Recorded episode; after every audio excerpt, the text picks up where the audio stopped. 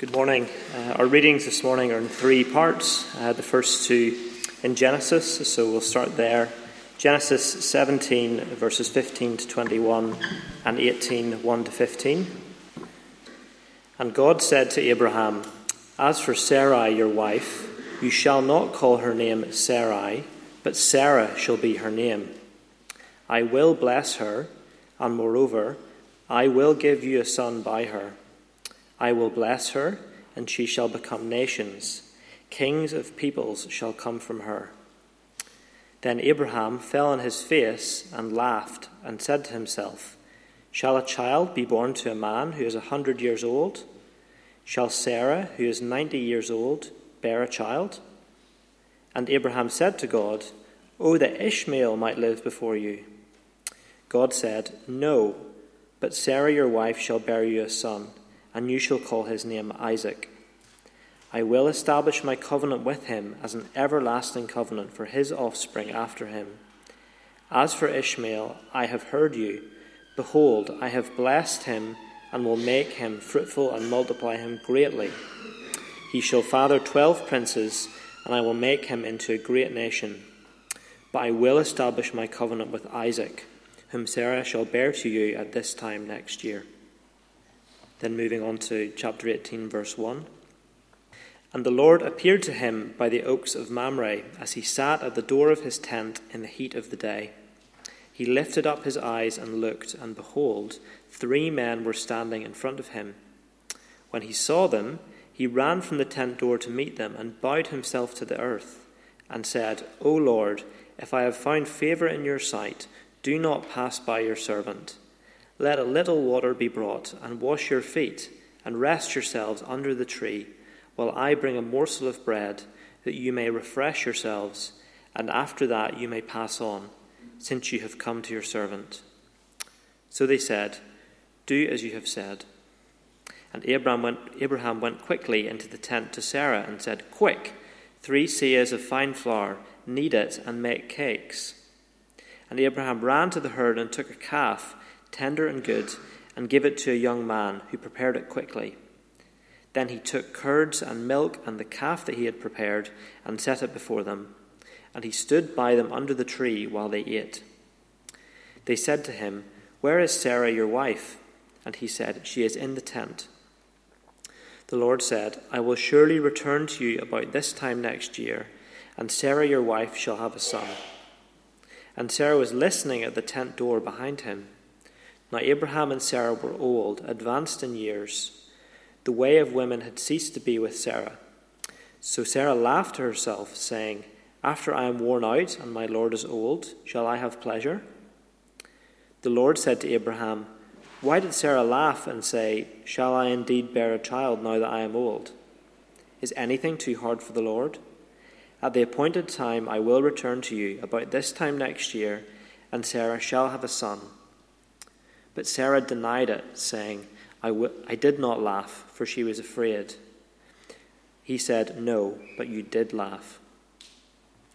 And then lastly, turning to Luke chapter 1, verse 26, for the third part of our reading. In the sixth month, the angel Gabriel was sent from God to a city of Galilee named Nazareth, to a virgin betrothed to a man whose name was Joseph, of the house of David. And the virgin's name was Mary. And he came to her and said, Greetings, O favored one, the Lord is with you. But she was greatly troubled at the saying, and tried to discern what sort of greeting this might be. And the angel said to her, Do not be afraid, afraid, Mary, for you have found favor with God. And behold, you will conceive in your womb and bear a son, and you shall call his name Jesus. He will be great and will be called the Son of the Most High. And the Lord God will give will give him to the throne of his father David, and he will reign over the house of Jacob forever, and of his kingdom there will be no end. And Mary said to the angel, How will this be, since I am a virgin? The angel and the angel answered her, The Holy Spirit will come upon you, and the power of the Most High will overshadow you. Therefore, the child to be born will be called Holy, the Son of God. And behold, your relative Elizabeth in her old age has also conceived a son and this is the sixth month with her who is called barren. for nothing will be impossible with God. And Mary said, Behold, I am the servant of the Lord. Let it be to me according to your word. And the angel departed from her. Thank you very much. Please do turn back to Genesis 17 um, and 18. That's where our passage is. If you've got questions about those three men who appear to Abraham uh, and what goes on there, um, just hold them. We're going to tackle that next, next passage uh, after half term when we come back to this passage. Um, but today, um, I want to talk about the issue of laughter. And particularly, is Christianity laughable? I think sometimes, uh, and it's good to acknowledge this, sometimes people struggle to accept Christianity, struggle to become a follower of Jesus. Uh, maybe someone here is not yet um, uh, willing to kind of step over the line and trust Jesus because you you think, well, you're asking me to believe some things which sound completely crazy. Like, I love the idea of um, love your neighbor as yourself. And if I'm honest, I think I need the idea of forgiveness and grace. And I'd love to have the kind of inner peace, the clean conscience that my Christian friends have, as well as the purpose in life and the assurance facing death. I'd love all that. And actually, I look at the church, this, this amazing community with different people from different backgrounds and ages and stages find themselves belonging as brothers and sisters. I mean, there's a lot that's attractive about being a Christian. But do I really need to believe the weird stuff? Like the miracles, the, the virgin birth of Jesus to Mary that we just read about in Luke 1, or the resurrection of Jesus from the dead which we talk about at Easter, um, or even kind of harder to get your head around, a final day of resurrection where every single human being is raised from the dead if they've died and faces God to give account for their lives. And then there's an eternal new creation where people live forever in new, new resurrection bodies, either in paradise with God or in judgment. I mean, I love the community, I love the purpose, I love the forgiveness. I think I might need that, but but do I have to believe the weird stuff? Those kind of ideas. In fact, to be completely blunt, isn't it kind of laughable that grown adults actually believe that stuff in Edinburgh today? I mean, this is the modern age, the age of science. is isn't it just kind of children's stories, religious myths, exaggerations, you know, traditions with some embellishments? The kind of thing you'd, you'd add if you wanted people to have some hope from religious stories, the opium of the masses. But to actually believe it's real, like it actually is going to happen, oh, isn't that laughable? I don't know if anyone here this morning is coming with that kind of view. Um, certainly last night, I imagine there were some people like that in the room. We, we had the rugby game on, um, and uh, there are a number of folk who, who aren't Christians who came along. Uh, it was a great time, and Dave Hampton gave a brilliant 10 minute introduction to Jesus. And I imagine some people sat there and thought, well, this, this just sounds too out of this world to be true, too strange to be true, maybe too good to be true. Here's the thing um, even, even if there's no one here with that view at the moment, it's very wide in our culture. Here's the thing that's less widely known or appreciated in our culture is that scoffing at the God of the Bible is not a new phenomenon. It's not something that was invented um, after the Enlightenment. Uh, in fact, even Christians struggling with doubts is not a new thing. In fact, the Bible is full of people who struggle to believe what God says and what God is doing, promising to do. We see many examples. Uh, the famous one, I guess, is doubting Thomas, uh, one of Jesus' own disciples, uh, who, despite reliable eyewitness testimony from his closest friends that Jesus really had risen from the dead and they really had seen him, despite all that, he said, No, it's not possible. It's a laughable thought. Unless I've actually put my hand in the wounds, I'm not going to believe it's happened. It's just too improbable. Actually, doubting Thomas, he may be the most famous doubter in the Bible, but he's not the first one. The fact is, no one expects miracles at any point in human history and any point of Bible history. No one expects miraculous resurrections or miracle births. They were actually unusual then as well as today.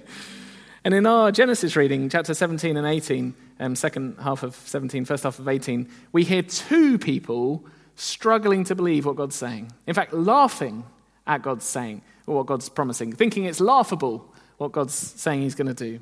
Just have a look with me. So, chapter 17, verse 17. Here's Abraham first. It's just been told Sarah will have a child. And verse 17 Abraham fell on his face and laughed and said to himself, Shall a child be born to a man who's 100 years old? Shall Sarah, who's 90 years old, bear a child? Laughable. A miracle birth like that. Then, chapter 18, verse 10, this is now Sarah. She's overhearing another conversation about it. Uh, verse 10 The Lord said, I'll surely return to you about this time next year, and Sarah, your wife, shall have a son. And Sarah was listening at the tent door behind him. Now, Abraham and Sarah were old, advanced in years. The way of women had ceased to be with Sarah. So, verse 12, Sarah laughed to herself, saying, After I'm worn out and my Lord is old, shall I have pleasure? That is the heart of what this passage is about. It says it twice, so we don't miss it. And actually, Isaac's name means he laughs. Um, so that's another clue about what's going on. Uh, this is all about the kind of promised birth of Isaac, and it's all about the seemingly laughable promises of God, the seemingly impossible plan of God to bring miraculous life out of death. And I have to say, just personally, as someone who I do find myself sometimes thinking, is the message of Jesus just too, too big to be true, or too, too, too strange, too beyond our experience to be true, or just too good to be true? Well, Genesis 17 and 18 has been a huge encouragement, a huge strengthener of, our, of my faith, because God knows. God knows we sometimes struggle with that kind of thought. He knows that when it's something our eyes can't see or our experience can't corroborate, we can find it hard to trust Him especially when it goes against our natural assumptions of the way the world works. And so, on the way to Jesus, Jesus was always the plan through the Bible. On the way to Jesus, right at the start of the plan, God put this miracle birth. This is an episode where he's, he, he shows he's absolutely determined to work through a, a supernaturally born child, a miracle baby, a flat out impossibility, life coming from death.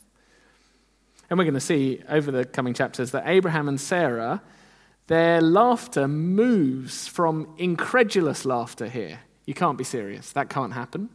To later, joyful amazement. I can't believe it. It has happened. This is amazing.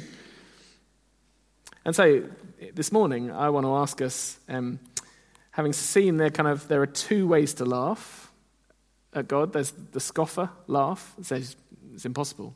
It's too out of this world. Or there's the joyful, wondrous laugh, the that is so amazing kind of laugh. By the end, I want to ask us which one we are. So let me pray, before we go any further, let me pray for God's help as we dive in. Let's pray. Our Father in heaven, please, by your Spirit, help us to come to your word, not telling you what's possible, but listening to you and being shaped by you and having our faith strengthened by you. And we do pray that we would be filled with the joy and amazement of your glorious promises. In Jesus' name, amen. Okay, on the back of the service sheet, you can see an outline of where we're going this morning. We've got three points. Um, just before we dive into them, let me remind us of what's going on in Genesis 17. So, if you were here last week, um, uh, the focus of the chapter so far was all about who gets to belong in Abraham's family. Who are the true inheritors of God's blessing, which is going to run in this family? So, who gets to belong? Um, uh, and you might say, Oh, I know, I know. It's whoever stood up here and done the membership promises. Um, or back then, you might say, Oh, I know. The outward sign is circumcision. If you've been circumcised, you get to belong. But actually, those are just outward signs of the real thing, which is faith faith in God's promises. Um, in chapter 15, long before circumcision came, Abraham believed God and it was credited as righteousness. So that's chapter 17 so far. Um, to belong to this great family of promise, you have to trust God, trust his promises. But actually, that is only half the picture of how someone belongs to this family. If you like, the, the camera's been down at gr- ground level at the moment. It's been showing the kind of the human side of it, the response on our level side, which is trusting God taking God at his word. Those who have faith are children of Abraham. But that's only one side of the coin.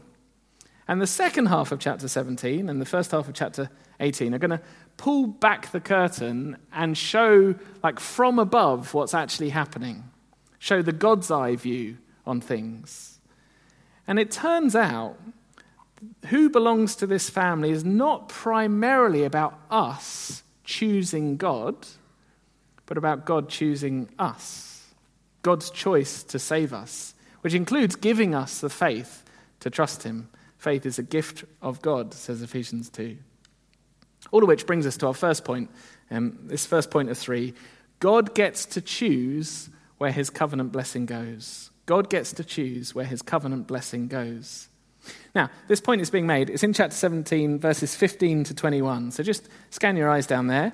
Right at the heart of that, it's all about um, God promising Sarah will give birth to this child, Isaac.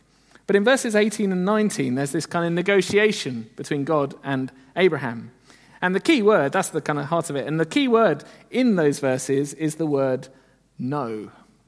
God says no. What's going on? So, uh, a couple of weeks ago in chapter 16, we saw Abraham and Sarah were getting um, worried that with such a delay, God's promises aren't happening. Kind of, they, they think God's not going to deliver, so we need to find our own way to do it. They decided to force the, the matters into their own hands. So together they conspired for Abraham to sleep with Sarah's servant Hagar. Now, that was a terrible plan. It had tragic results. Um, but Ishmael was born, so they now have a child. Um, albeit not by Sarah. God was very gracious to Hagar and to Ishmael, far kinder than anyone else was in that passage. Um, but here's the important thing God is not going to change his plan about who it, the blessing is going to come through. That's what's going on in verse 15. Um, so, verse 15 God said to Abraham, As for Sarah, your wife, you shall not call her Sarai, but Sarah shall be her name. I'll bless her and moreover, I'll give you a son by her. I'll bless her. She'll become nations. Kings of people shall come from her. So God's determined it's going to be Sarah through her, not Hagar, that this great multinational family comes about. And of course, that's what makes Abraham laugh. Because on multiple counts, that's not just improbable, it's impossible all the way from Genesis 11, we've been told repeatedly Sarai cannot have children. And now there's decades of evidence to prove that. On top of that, because of the delay there's been, well, it's now, uh, even Abraham's now past it. As he says, Shall a child be born to a man who's 100 years old? Or Sarah, shall Sarah, who's 90 years old, bear a child? Obviously, the answer medically is no. It's impossible. Impossible. It seems laughable. And so Abraham is opening a negotiation. He's suggesting, couldn't we, couldn't we you know, do something slightly less difficult, less miraculous, uh, have a different kind of approach to the salvation plan? Let's just work with what we've got. Like, make, make the best of the raw materials already in play, God. Verse 18 Abraham said to God, Oh, that Ishmael might live before you. Striking that Abraham's suggesting this, because surely in chapter 16 he saw what a mess he made, kind of trying to take matters into his own hands. But he's still trying to do it with God, say, well, can't we do it a different way? A way where we contribute a bit, a way that's easier to believe. I mean, at least there's a child there to start with. If you're zoning out, zone in for this. Through the history of the church, there have been well meaning but totally misguided attempts to make Christianity less miraculous and radical. One of the biggest ones was couldn't we contribute some good works? And your grace, God, just top those good works up, rather than it being all of grace, all of faith. You know, couldn't God work with what we bring to the table? That was the Roman Catholic position that the Reformation was all about. To clarify, that's not biblical. It's 100% God's grace. It's Christ alone, faith alone. More recently than that, there's been an attempt to make Christianity more appealing to modern people, post Enlightenment kind of scientific people, by stripping out the miracles. Maybe the feeding of the 5,000 was really just a story about a lot of generosity, a big packed lunch. Maybe the, the resurrection of Jesus. He didn't physically rise from the dead. I mean, we know that's impossible now. Um, I think they knew it was impossible then, but anyway, uh, he didn't physically rise from the dead. Maybe he just rose in the hearts of the disciples. Like the idea of Jesus lives on. That was the liberal agenda of the last hundred years, and it has decimated the Western church as ministers and congregations lose their faith. Ironically, around the world, churches that still believe in miracles are growing. Striking. When Abraham came to God and said, Hang on, couldn't we just work with what we've got? We've got Ishmael, like we could kind of work with that, couldn't we? It'd be much easier to believe. God said, No. Not your choice, but mine. And actually, I'm not going to lower the bar of my plan to work kind of with your efforts and with your kind of natural humanistic ideas. No, I get to say where my blessing is going, and my blessing is going somewhere miraculous. Uh, it's going where I choose, the brother I choose. Now, um, this point is made all the way through Genesis. We've just got the first one here, but we're going to see it again and again. God choosing the unexpected brother to, to, to, bring, uh, to keep his promises and his line of inheritance going. So in this case, Ishmael was the firstborn, the eldest, and so culturally you'd be thinking, well, he gets the blessing. But no, Isaac, the miracle child, will get the blessing. The next generation, Esau, you'd expect to be the inheritor, but no, Jacob will get the blessing. The next generation, Reuben, firstborn, but Joseph gets blessing. Next generation, you'd think, well, okay, I got, I've got it now, it's Joseph and his kids. No, Judah gets the blessing. He'll be the son chosen to rule. The point being, it's not just kind of automatically going where you expect, it's not just cultural expectations. No, God is deliberately ripping up the rule book to say, I get to choose where my blessing goes. Again and again, God emphasizes his free, sovereign grace, choosing to save people. Now, in one sense, that's wonderful news. It's the reason why no Christian should ever be proud. We have no cause to boast. Not because we've worked out Jesus or because we've brought so much faith to the table. No, it's a gift from God. No Christian should ever be proud.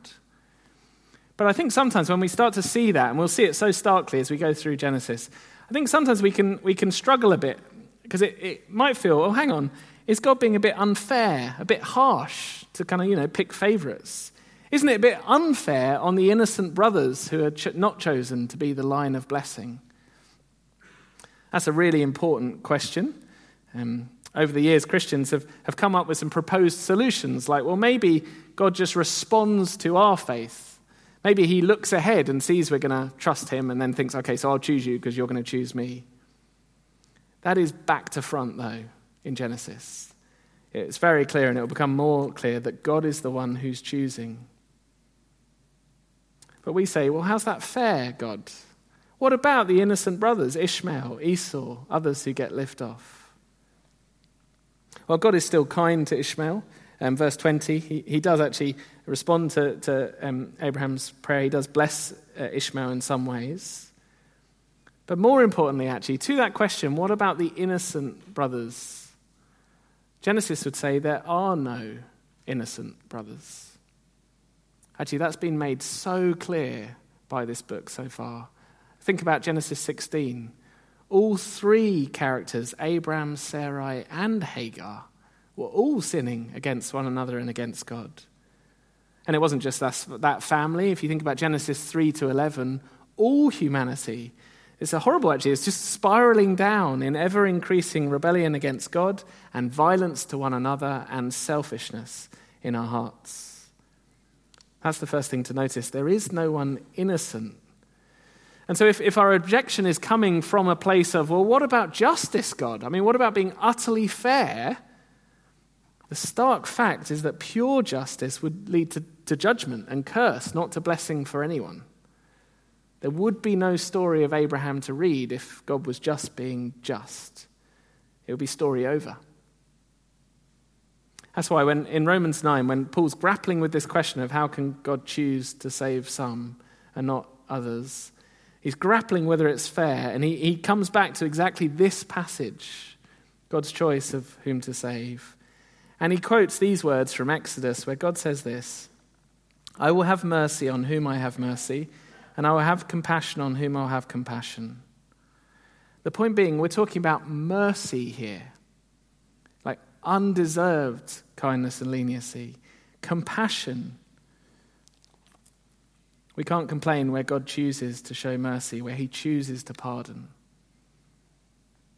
That's the first thing to say. No one is an innocent victim of injustice here. But secondly, um, uh, I, um, that's, and that's sorry, that's point one. Um, God gets to choose where His covenant goes. God gets to choose. He's, he's kind to everyone. We'll hear that tonight in Matthew with Jesus saying, God sends the rain on the just and the unjust, the righteous and the wicked. He sends rain to everyone.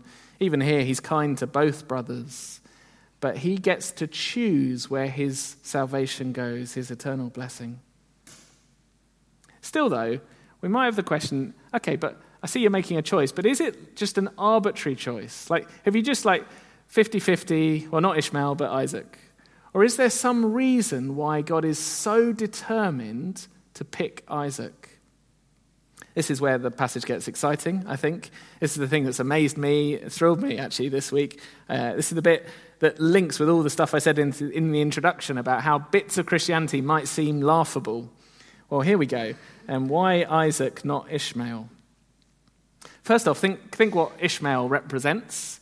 Um, so we saw in chapter 16, uh, Sarah and Abraham were failing to trust God. They didn't think God would deliver. And they were doing a DIY effort, a do it yourself, their own efforts to deliver God's blessings. Um, uh, so uh, Ishmael represents a kind of we'll do it ourselves, and Isaac will represent we'll trust God to deliver the impossible. Really different ways to approach God and his blessings. And let me say, if you are new to Christian things, that's, that's one of the most important things to get your head round. Christianity is not like other religions. It's not just do this, do this, do this, and then God will be happy. Quite the opposite, actually. It says, no, we can't do those things. Not, not uh, kind of perfectly in a way that God would be happy with. And so, unlike other religions in the world, the good news of Jesus is it has been done. Jesus has done it for you, 100% God doing it. God delivers. And so the blessing is not going to go to the DIY son, Ishmael, but the wait and trust son, the child of promise, Isaac. That's how Galatians picks up this passage. You can have a look if you want later um, in Galatians 4. Um, but actually, it's not just that Isaac is a child of promise, not a child of DIY. I think even more importantly, and this is our second point, point two, God chooses to bless through the miracle birth son. Isaac is the miracle birth son, and God chooses to bless through him. Now, when you read this passage, one of the things that's really obvious is how determined God is for Sarah to be the mum of the covenant. Verse 15 As for Sarai, your wife, you shall not call her name Sarai, but Sarah shall be her name. I'll bless her Moreover, I'll give you a son by her. I'll bless her, and she shall become nations. Or verse 19, God said, No, but Sarah, your wife, shall bear you a son. You shall call his name Isaac.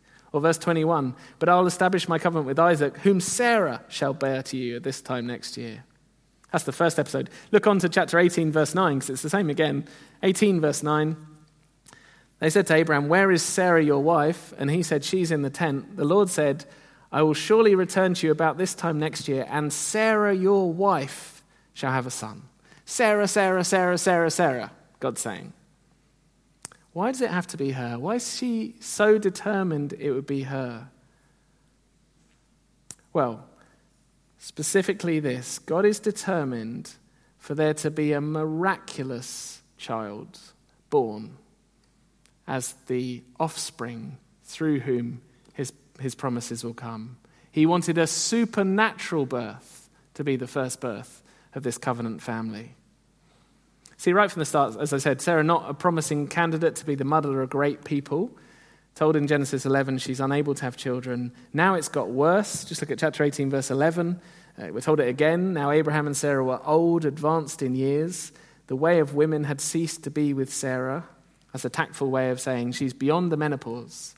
Both father and mother, medically speaking, are past it in terms of childbirth. There's zero chance. And yet, here is where God plants his flag and says, I will make you a great people. I will bless you with life when your bodies are as good as dead. Why is he doing that? Well, it is all about Jesus. God has been planning Jesus since before the beginning of the Bible. Um, and it becomes very clear that that's always been the plan when he gives us clues like this. You see, God had a miracle birth offspring to show us. A, a thought that might be laughable, a bit like the virgin birth when it finally turns up might be laughable. Maybe you're someone here who thinks, or you have a friend like this who thinks if it's going to take an awful lot to convince me that there was ever a virgin birth, and certainly that a virgin birth, a miraculous birth like that, could be the center of all of God's plans to save the world. Take an awful lot. How about 2,000 years before it happened, God deliberately gave you a picture. The very first baby born um, to be the covenant inheritor was a miraculous offspring. Maybe you say, well, uh, okay, it's a bit unnerving, but maybe that's, maybe, maybe that's a coincidence. Next generation. Again, the, the, um, the wife of, of um, Isaac can't have children. And God does it again. Third generation, it happens again. Sarah, here, Rebecca, Genesis 25, Rachel, Genesis 29. Three in a row. And then on through the Bible, Hannah, 1 Samuel. And then, brilliantly, Luke 1, a double whammy. Elizabeth and Mary, a double whammy to show you nothing's impossible with God. This is the plan. Now, at this point, I need to, I need to clarify. Um, I think there's a really unhelpful, really wrong, and actually pastorally damaging way to understand these stories of miraculous birth. There's a way to draw a straight line across in application from Sarah and Abraham, a childless couple, to couples today who are struggling with infertility. In every community, in every church, there'll always be some people in that circumstance. Because we live in a fallen world, a world under curse. And one of the specific areas of pain and futility, Genesis 3 said, would be this area of having children. Now, some of those situations we'll be aware of because people have said, others we won't. It'll be private grief.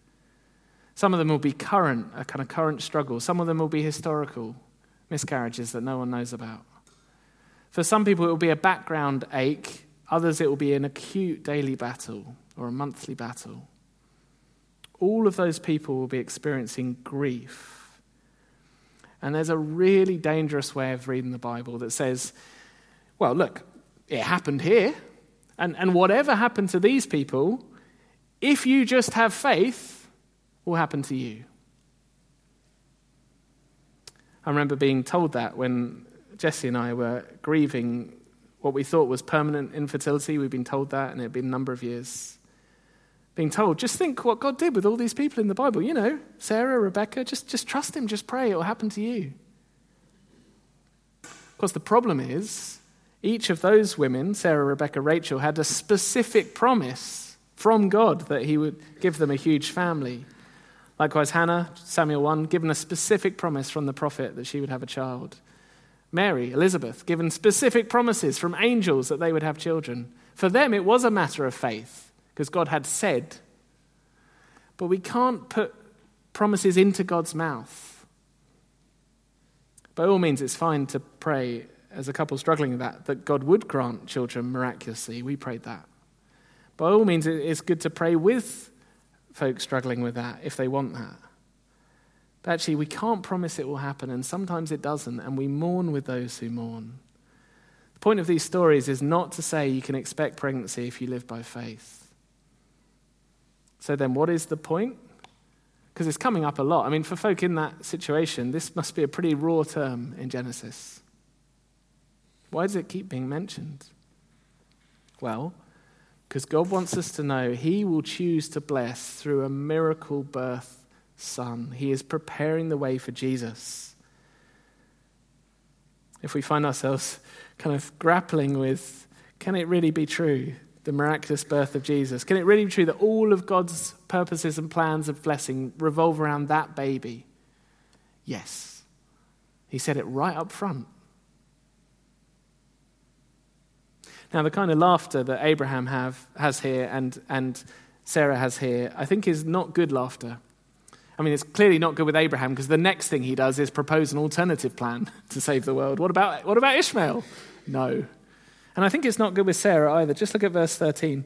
Um, the Lord said to Abraham, verse 13 of chapter 18, Why did Sarah laugh and say, Shall I indeed bear a child now that I'm old? Is anything too hard for the Lord?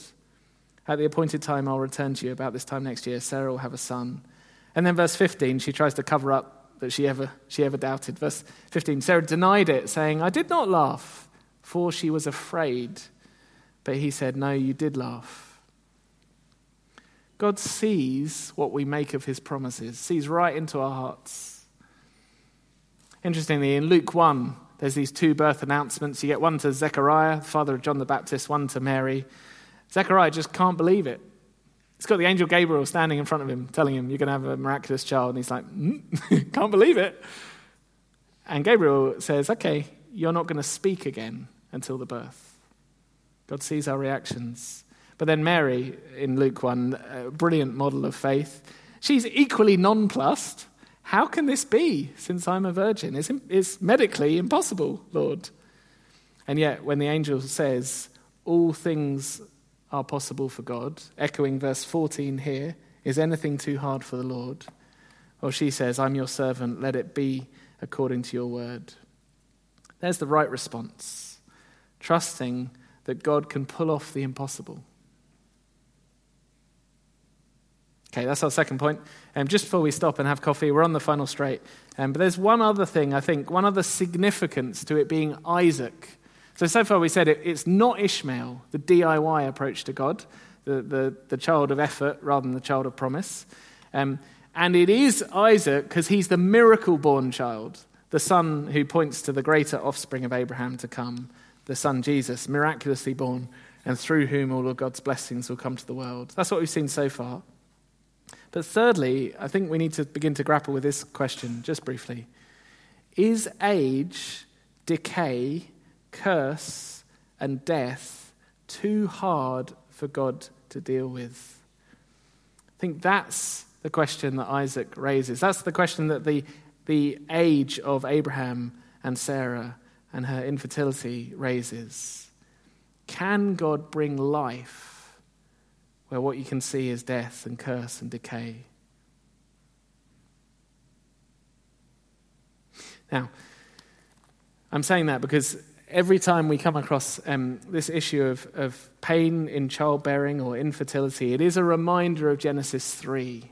God created a wonderful world, Genesis 1 and 2. It was abundant in life and full of purpose. The command to be fruitful and multiply was a wonderful thing for humanity uh, to do, serving God. But, but actually, from Genesis 3, that became a very difficult thing to do. And actually, it's not just Sarah's infertility here that's the problem, it's the age, isn't it, of Abraham and Sarah. When Romans 4 and Hebrews 11 look back to this event, they describe Abraham with an unflattering phrase Abraham was as good as dead. As good as dead. You looked at his body, he looked at his body, Sarah looked at his body, and said, It's as good as dead. All I can see is decay. What are the chances? Well, none. Zero. It's impossible for life to come out of death uh, now. And God's been waiting. So it's got more impossible 23 years later since God made the last promise. And yet, remember that question in verse 14 Is anything too hard for the Lord? Do you really think that the creator of the cosmos can't deal with this problem? Do you really think the one who spoke the universe into existence who breathed into humanity to give us life, do you really think he can't deal with death and the curse and the decaying state of this world?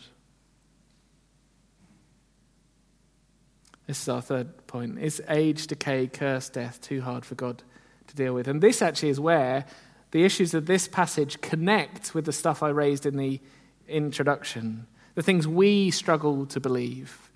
So, yeah, we do struggle to believe that when Jesus was dead and put in a tomb for three days, that he actually came out alive. We find that hard to believe. It's not what you normally see. Even more, we struggle to believe that, that, and this is a claim right at the heart of the Christian message, that every single human being, whether they were buried or cremated, every human being is going to be raised to new life and stand before God and give account for their life. Find that hard to believe. Might even find that laughable sometimes, too big, too strange, too out of this world, too against medical knowledge to be possible to conceive of.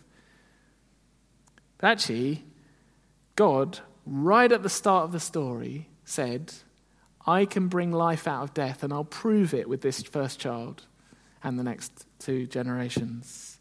Do not think I'm limited by what's possible humanly speaking. Do not think I'm bound by the kind of natural laws, which is just the normal way I work, the things you're used to.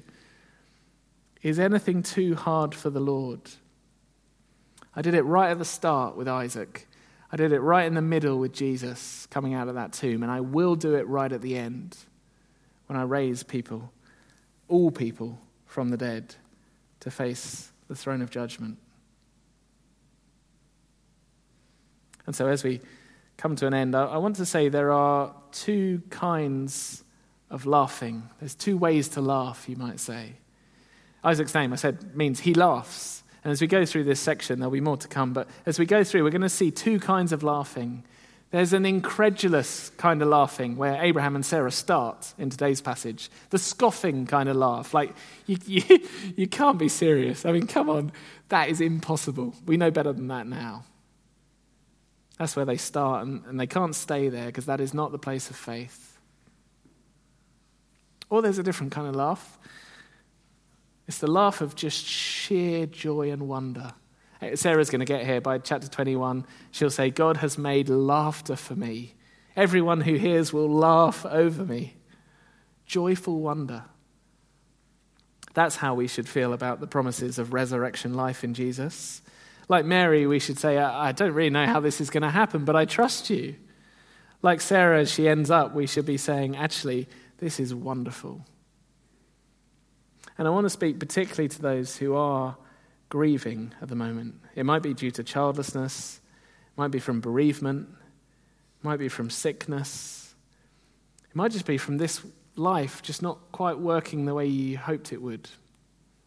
You look sideways and it seems like everyone else's life is kind of coming together and yours isn't. Well, this is our hope.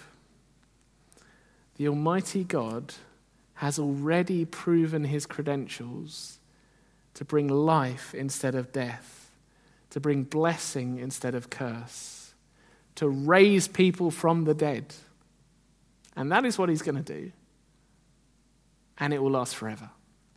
This life may well be tough, actually.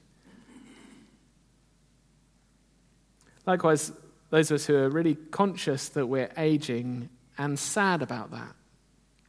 I think there's lots of wonderful things actually about aging. It brings with it a wisdom. The Bible is positive in lots of ways about it, much more than our culture is. But nevertheless, you may find that frustration of my, my physical strength is fading. I can feel myself weaker this year than I was last. That can be a real grief to some, it can be the greatest fear of some. Well, God has proven himself to be the one who will not let death or decay have the final word. He's shown himself to be one. With this first child, I am the one who can bring resurrection life. Can we believe it? I really hope we, le- we leave laughing with joy not scoffing at God's promises. Let's pray.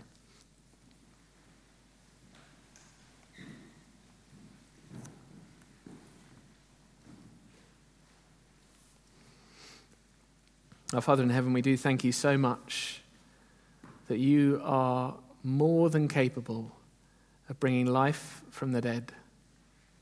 Thank you for this picture of Jesus so early in the Bible, so clearly at the center of your plan to save that there would be a, miraculously born, a miraculously born child, the son of promise. Thank you for the picture that it would be all of grace, you doing it, not us by our own efforts. And thank you most of all for this hope we have that death is not the end, that we will not remain in the grave, but that as Jesus was raised, as Isaac was born, so we will be raised. Help us to trust that. And so, even in the sorrows of life, have the joy of eternity in our hearts. In Jesus' name, amen.